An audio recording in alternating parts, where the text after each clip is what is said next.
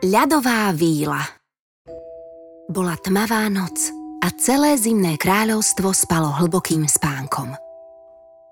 V tom sa na oblohe zjavilo niečo zvláštne. Letelo to nebom a jemne žiarilo.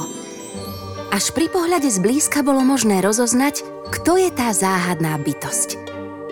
Víla. Mala dlhé zlaté vlasy, krásne krídla a celá sa trblietala ako čerstvo napadané snehové vločky. Nebola to však len taká hociaká víla, ale ľadová víla.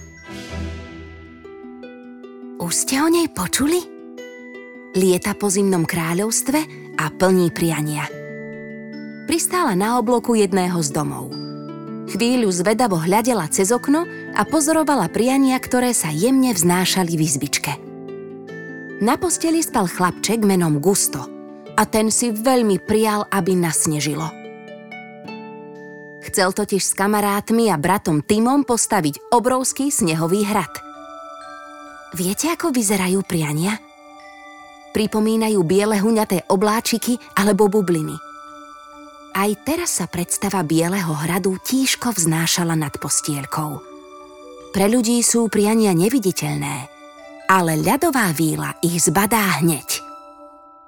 Gustovo prianie sa jej zdalo veľmi milé. Mávla preto čarovným prútikom a v kráľovstve sa v okamihu začalo chumeliť. Keď sa Gusto ráno zobudil, neveril vlastným očiam. Jeho sen sa splnil. Nadšene otvoril okno a zvískol radosťou. Yeah! Potom obehol všetkých kamarátov a pustili sa do stavania snehového hradu. Cestou domov Gusto zatúžil po nových sánkach, aby mohol s bratom svišťať dolu svahom ako blesk.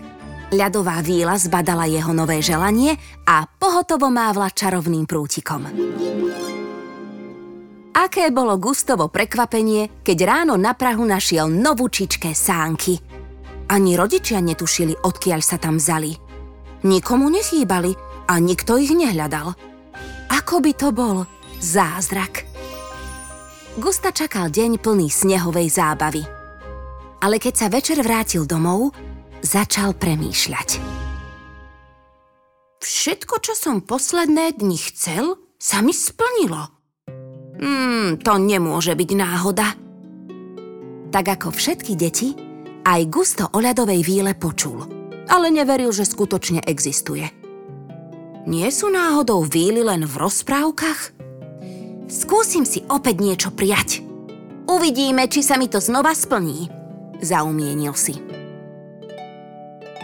A tak sníval o hokejovej výbave. Ďalší deň zas o hojdacom koníkovi a potom o hračkách od výmyslu sveta. Ľadová víla mu plnila jedno želanie za druhým. Keď už však bola Gustova izbička plná hračiek, pochopila, že chlapec prekúkol jej čarovnú moc. To by už asi aj stačilo, povedala si, keď uvidela, ako sa Gusto s bratom Timom predvádzajú na hojdacom koňovi. Zdá sa, že tento chlapec nikdy nemá dosť. Odchádzam. Víla zamávala krídlami a odletela. V tom však začula z izby krík a plač. Gusto sa vyťahoval, ako rýchlo sa vie rozhojdať. Jeho brat sa ale v tej rýchlosti neudržal a spadol z dreveného koňa na zem. Gusto zamrzol od strachu.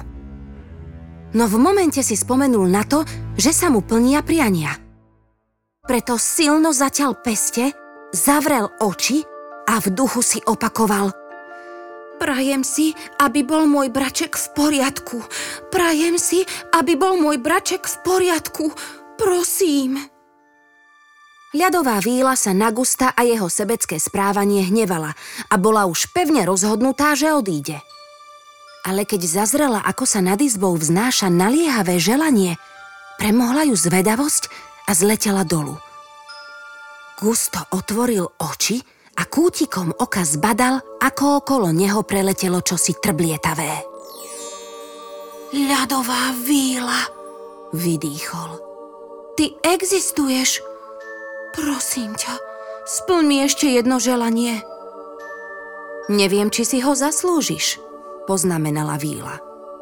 Želal si si oveľa viac, než si potreboval a ešte si sa predvádzal pred ostatnými. Vezmi si všetky moje hračky, nepotrebujem ich. Nechcem už nič iné, len to, aby bol môj braček v poriadku. Vyhrkol Gusto prosebne. Vílu to obmekčilo. Mávla čarovným prútikom a Timo sa odrazu s úsmevom postavil, ako by sa nič nestalo. Gusto sa Víle z celého srdca poďakoval.